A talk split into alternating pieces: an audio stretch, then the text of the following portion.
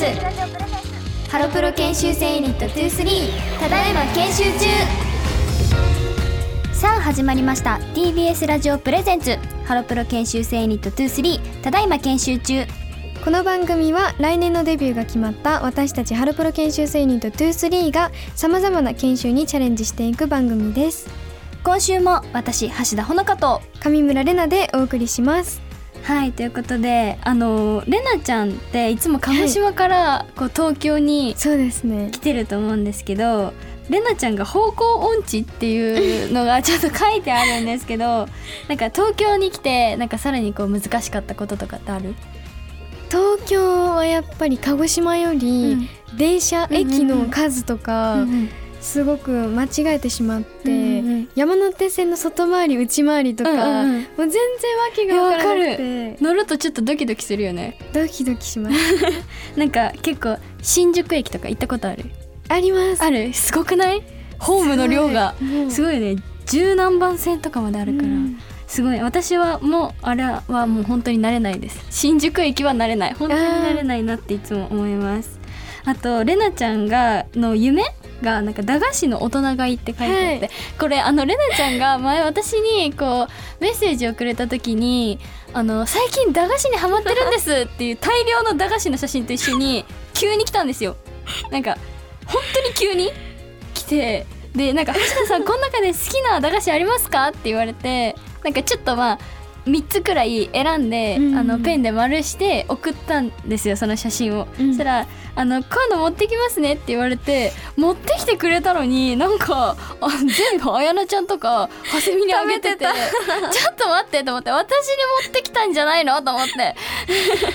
みんなにあげてたねいやでもじゃがりこあげまして、じゃがりこをもらった。でも確かにじゃがりこをもらったけど、あのじゃが塩バター好きじゃんれなちゃんも、あれ私も大好きだからあれすぐ割れちゃうからね、結構薄くて、そう大事に持ってきますね、潰れないように、潰れないように大事に大事に駄菓子を持ってきて、いっぱいねジップロックにパンパンに入ってるからなんかいつもみんななんかお菓子食べたいなってれなちゃんの顔ちょっと見ながらお菓子持ってる人いないかなって言ったられなちゃんが持ってますよって言って駄菓子を大量に出すっていうみんなれなちゃんを駄菓子屋さんみたいな感じになっちゃってすごい。駄菓子でもね美味しいし、うん、お腹もねちょっと満たされるからいいなっていう風に思うんですけど、あの、はい、私のれなちゃんのねイメージがあの髪がすごいサラサラだなっていうのがあって、なんかいつもシャンプーとか何使ってんだろうって思っちゃってシャンプーはでも結構普通のをえ使ってます。でもさすっごいツヤツヤだよね。いや橋田さんもツヤツヤえなんか普通ダンスとか踊ると汗で結構癖が出てきちゃったりとか、あそうあの濡れるとね髪がうねうねしてきちゃったりとか女性の方とかって多いと思うんですけど、れなちゃんそれがないんですよ。もう常にサラサラまっすぐみたいな。前髪も前髪もあの潰れちゃったりとか湿気で潰れるとか汗でなんかべちょべちょになるとかが特になくて、なんかもう常にサラサラでツヤツヤなイメージがあるから。いやでも私も橋田さんの髪のヘアアレンジした時になんかこのかっこいい感じすごく憧れて私はボブなので、うんうんうん、すごく私も橋田さんみたいなヘアアレンジしたいなって思います。でも私橋田は今髪を伸ばしてるんですね。伸ばしたいなって思ってて、だからでもちょっと切りたくなってきちゃった頑張ろう、ちょっと我慢しますね我慢我慢します、伸ばします我慢ということでハロプロ研修生ユニットにじゅうさんただいま研修中、今週もスタートです。 ティービーエス ラジオプレゼンツハロプロ研修生ユニットにじゅうさんただいま研修中。 ティービーエス ラジオプレゼンツハロプロ研修生ユニットにじゅうさんただいま研修中、私橋田ほのかと上村れなでお送りしています。さあここからは研修の時間ということで、デビューに備えてさまざまな研修にチャレンジしていくお時間です。今回挑戦する研修はドラマレビューです。おー、はい、すごい。私橋田はですねドラマが大好きなので、まあ、ちょっとあの今放送しているドラマとか私が過去に見たドラマの中からちょっとたくさん紹介して、うん、あの視聴者さんあの、ね、聞いてくださってる方とかれなちゃんとかにあのちょっと見たいって思ってもらえるように頑張りたいと思います、はい、私はあんまりドラマを最近ついていけなくて、うんうんうん、ちょっと今回を橋田さんの聞いてよしちゃんと紹介したいと思いますそれでは私橋田がおすすめする地上波のドラマ、ここいちねんくらいからピックアップしてきたので紹介していきたいと思います。まずいっぽんめは今放送中のドラマで ティービーエス テレビの ブイワン です。これは聞いたことはある？聞いたことはありますね。聞いたことはある。あの日曜日の夜のくじからやってるドラマなんですけど、あの今やってるしちがつ期のドラマで、うん、あの私日曜日のくじからやってるのがその日曜劇場のドラマがあんまり見たことがなかったっていうか、結構こう内容が大人な内容で結構難しいからあんまり見ようと思ったことがなかったんですけど、あのちょっと今回はいちわ見てみて、うん、あの砂漠のシーンから始まったんですよ。砂漠、そうあの主演が堺雅人さんなんですけど、あの砂漠にいるところから始まって、えと思って、砂漠ってここら辺って鳥取しかないなみたいな鳥取砂丘とかで撮ってるのかなって思ったんですけど、あのにかげつかんモンゴルで実際に撮影したっていう風に聞いて、えーモンゴルでと思ってなんかすごいスケールが大きくて、なんか毎回気になるところでこう話が終わるので、なんかもう気づいたら毎週毎週見ちゃってるっていう感じなんですけど、あの特に私がこう毎回見るたんびに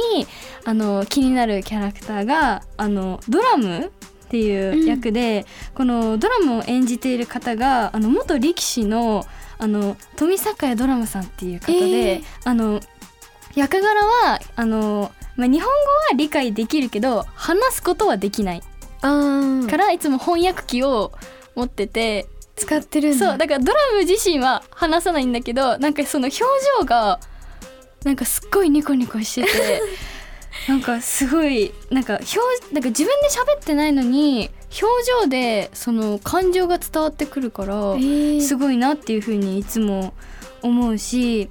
あとこう結構内容は難しいんですけど、うん、なんか出ている方々もすごく豪華だし、うん、なんかそのそれぞれの役に結構重要な役があって、なんか普通ドラマとかだとなんか結構この人がなんか鍵を握っててみたいな、うん、結構役がバラバラだと思うんですけど、本当になんか多分この収録時点でさんわまでしか放送されてないんですけど、うん、なんかまだ話がなんかいまいち難しい、私にとっては難しいなっていう風に思ってて、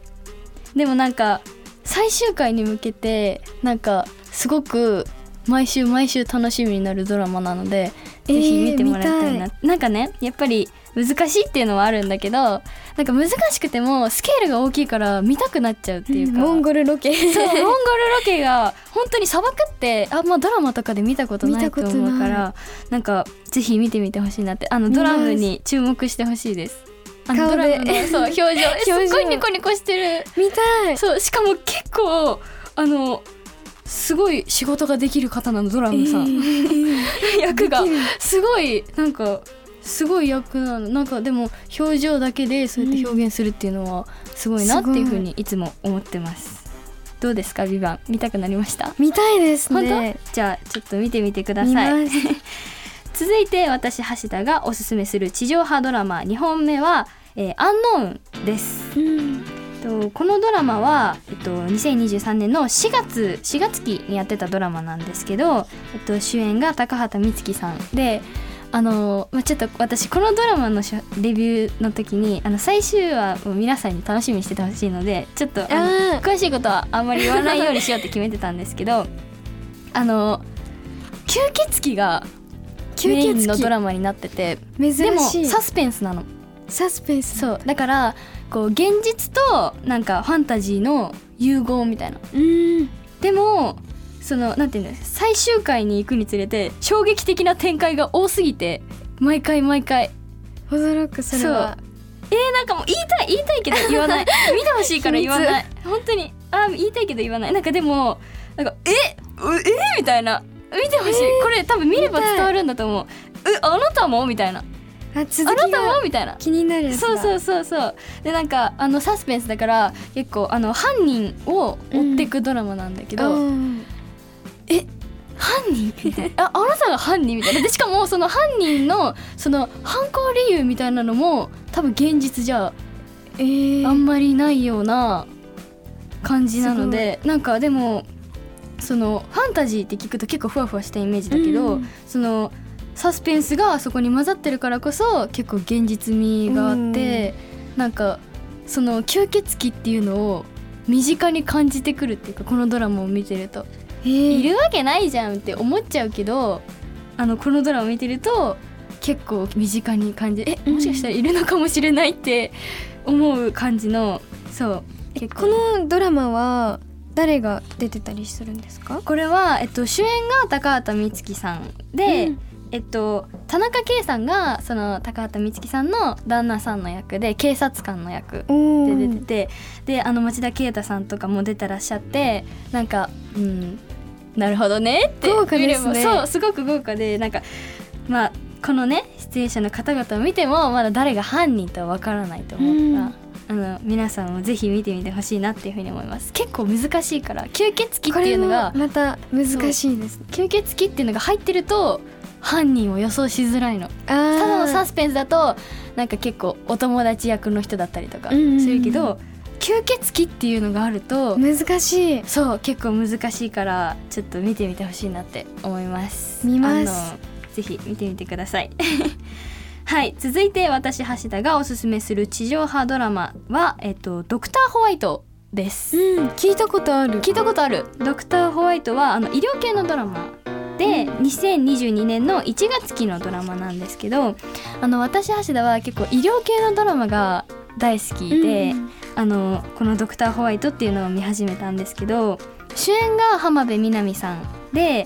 こう記憶なんか森の中になんか倒れているところから始まったんですけど、えー、その主演の浜辺さんが倒れているところから始まって、でなんかあの医師免許とかはその人は特に持ってない、うん、白夜さんっていう役をやってたんだけど、その人は本当に医師免許とかは持ってなくて、で記憶もない、自分に関しての記憶もないんだけど医療に関しての記憶はある。すごい。そうだから自分が何者なのかもわからないのに、なんか病院とか行ってなんか患者さん の, その症状とか見ただけで、うん、なんか病名を言い当てたりとか原因を言い当てたりとか、なんかそのそれ誤診ですっていうね、あの決め台詞があるんですよ、うん、それをその結構白夜さんってふわふわした可愛らしいキャラクターなんですけど、うん、それを白夜さんが言った時にスカッとするっていうかっこいい、なんか新しい医療ドラマみたいな、私の中ではそういうイメージだったなっていうふうに思います。知ってはいたけど見たことはない。聞いたことはあったんですけど、うんうん、その中途半端に内容だけを知ってるって感じで、うんうんうんうん、結構最初から見たいですね、うん、なんか私橋田的にその医療ドラマっていう一個のくくりとはまた別みたいな、うん、医療ドラマだけどだって主演の人がその医師免許を持ってないっていうのがあるから、うんうん、そこはなんか新しいなっていうふうに思ってずっと見てましたちなみにあの私橋田はあの福田雄一監督がすごく好きで、あの私がドラマを好きになったきっかけがその福田監督 の, あの勇者よしひこっていうドラマで、これはシーズンスリーまで出てて、あのもうごターンぐらいしました。えー、本当にシーズンワン、シーズンツー、シーズンスリーはもうごターンぐらい、本当にこの収録の日の、うん、もう前の日とかまでずっと見てた。なんか何回見ても飽きなくて、えー飽きないんだ。そうで結構福田監督の作品って映画とかもあるんですけど、あのアドリブがすごく多くて、えー、だからなんかドラマみたいに普通のドラマみたいにこうセリフが決まってて言うのもいいけど、その福田監督ならではの作品っていうか世界観っていうか、うん、そのアドリブをあえてこういっぱい使うっていうのが福田監督のこの作品なので、なんか結構子供とかも見ててすごく楽しいんじゃないかなっていう風に思うので、えー、じゃあ福田監督のドラマとかって結構もう全部見たりする？全部見てると思う。映画とかも、えー、本当にでもヨシヒコは本当に大好きで本当にありえないぐらい見た。えもう本当になんだったら今でも見たい見たい。本当にハマるから見てほしいです、えー、見たいということで、今回はドラマレビューの研修として私橋田穂香が好きなドラマを紹介させていただきました。どうですかれなちゃん、見たくなりましたか？見たくなりました。結構難しいドラマとかが多かったんですけど、それもまた気になる内容だったりして、うんうんうん、一から私も見たいなって思います、うんうん、そう、難しいって言ってね、こう見ないことが多いと思うんですけど、うんうん、見てみると意外と面白かったりするので、ぜひ見てみてください。この後はあなたからいただいたメッセージを紹介します。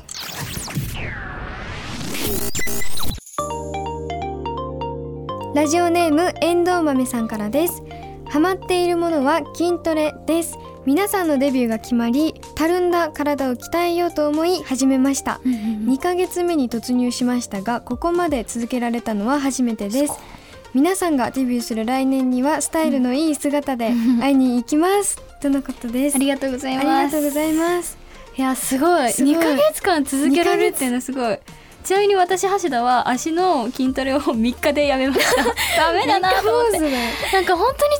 いんですよね。すごく苦手で、うん、なんかもう今日は疲れたからいいやって思って気づいたらやめてるみたいなのが多いんで、なんかすごいな。私も結構筋トレ、うんうん、最近やってて、うんうん、なんか鍛える部分、うんうん、すごいなんか大事だなって思って、うんうんうん、最近は歯磨きしながらあの背伸びしてちょっと鍛えたり大事大事ちょっとずつできる筋トレを最近してますね、うん、私橋田はあの筋ト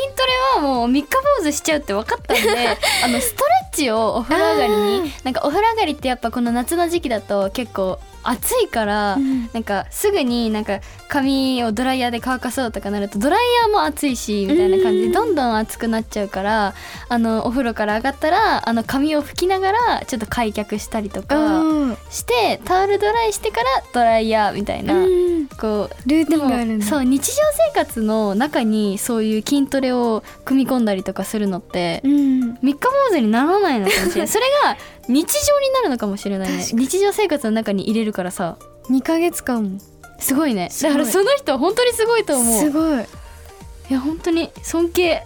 する。尊敬。にかげつ続くって本当にすごいなって思います、うん、でも大事だからね、筋トレとか大事ですね。ストレッチとかはね、特に私たちはダンスとかもやってるので、うん、あの三日坊主しないようにしないようにちゃんと続けようっていう目標ね、はい、日常に入れてちゃん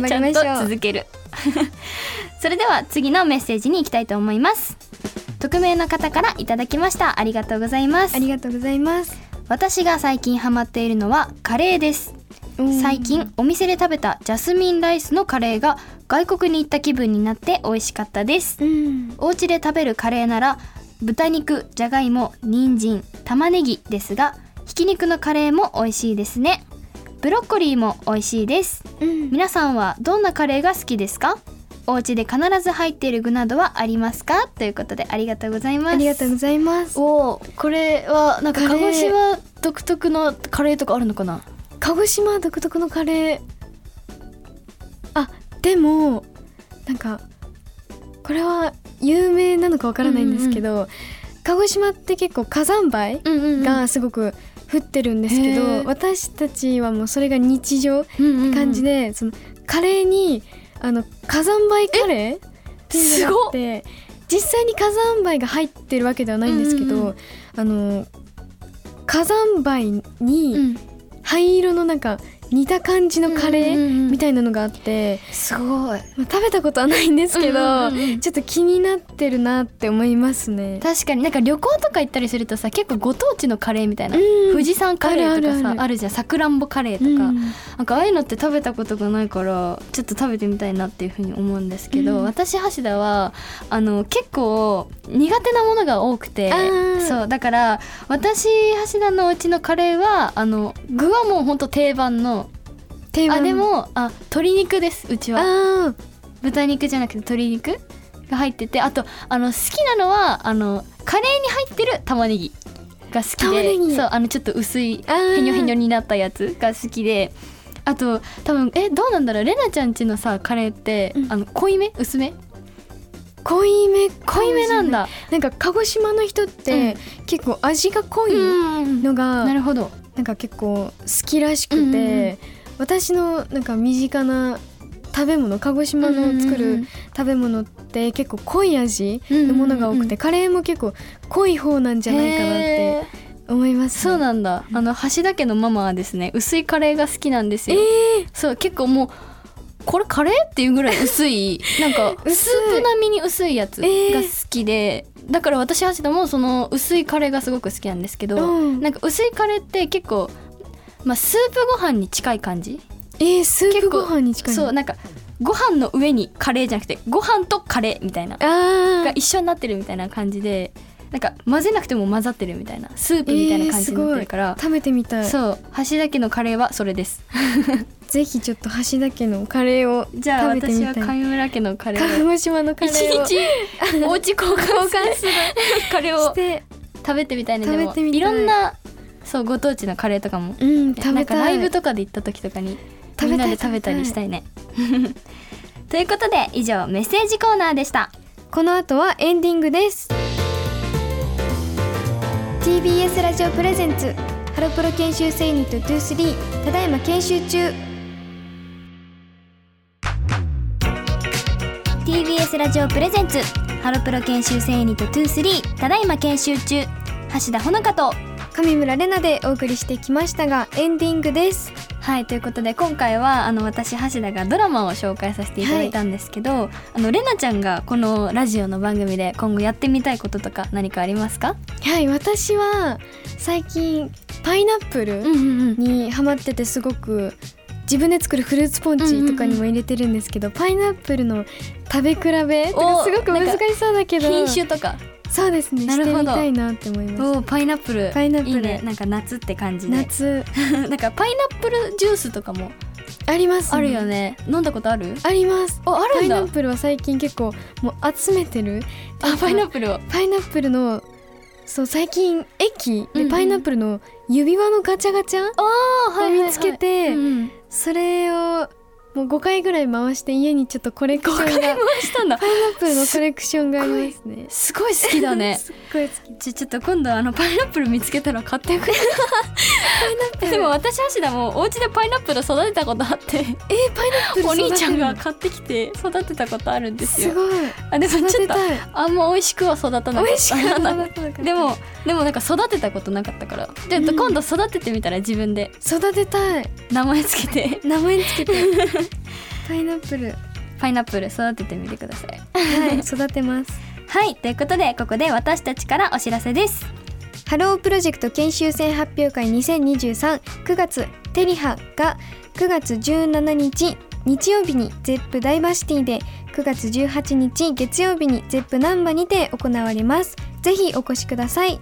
番組では皆さんからのメッセージを募集しています。メッセージはメールで ケーエスにじゅうさんアットマークティービーエスドットシーオードットジェーピー まで、ローマ字の小文字で ケーエス に数字のにじゅうさんです。メッセージテーマはただいま研修中の番組公式 X で発表します。ということで名前が Twitter から X になったので X に変わりましたね。 X を見てくださいはい、それではまた来週火曜日の夕方ごじ頃にお会いしましょう。ここまでのお相手はハロプロ研修生ユニットにじゅうさんの橋田ほのかと上村れなでした。バイバイ。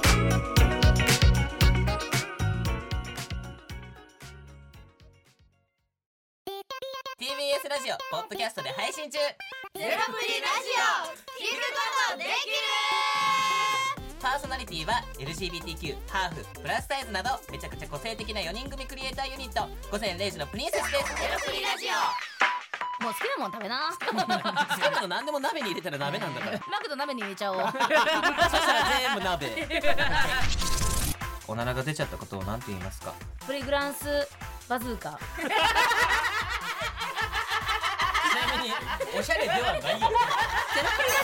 オ笑ってるやんこんな感じになります , 笑い方海賊になります。おうち最後にこの シーエム 聞いてるみんなに一言。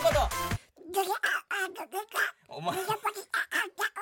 えなんで言ったとにかく聞いてください。ゼロプリで検索。ゼロプリラジオ毎週土曜午前れいじに配信。それではポッドキャストで会いましょう。せーのほなまた。ゼロプリラジオ。